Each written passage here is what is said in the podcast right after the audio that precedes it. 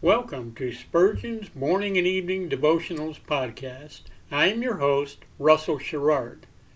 Organized by month, this devotional has a morning and evening meditation for every day of the year. Although these devotionals are short in length, they are filled with spiritual goodness. In just a few sentences, Spurgeon is able to convey the wisdom of Scripture with eloquence and purpose. These daily messages provide Christians with the spiritual energy they need to begin and end each day. Spurgeon weaves a verse of Scripture into each devotion, helping listeners draw deeper meaning out of the selected passages. This powerful devotional provides Christians with the spiritual nourishment required to strengthen their relationships with God. Listeners will find themselves inspired by Spurgeon's morning and evening devotion.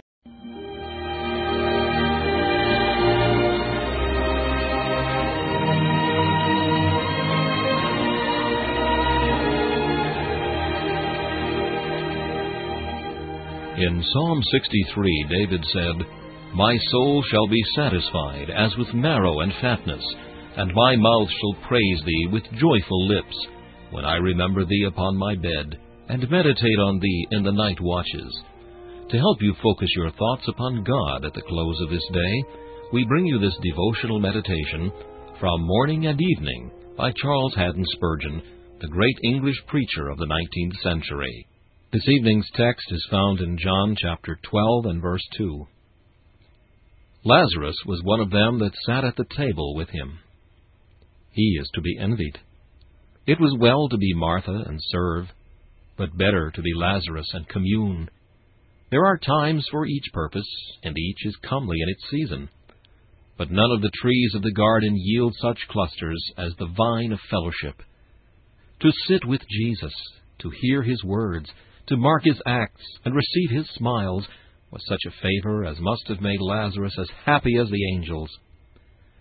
When it has been our happy lot to feast with our beloved in his banqueting hall, we would not have given half a sigh for all the kingdoms of the world if so much breath could have bought them. He is to be imitated.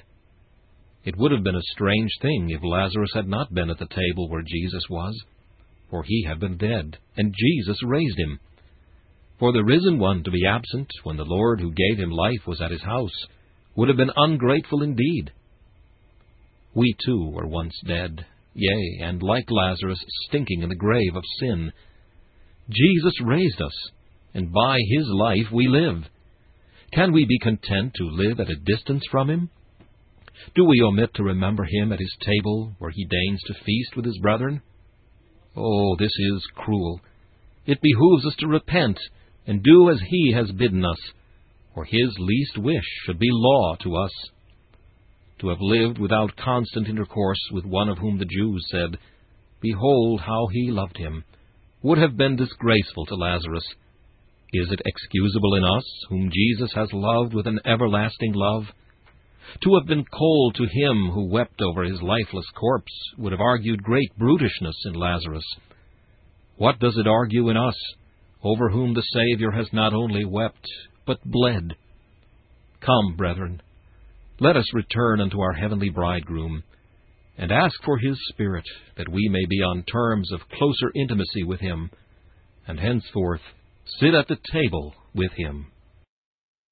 This meditation was taken from Morning and Evening by C. H. Spurgeon. Please listen each evening at this same time for Morning and Evening.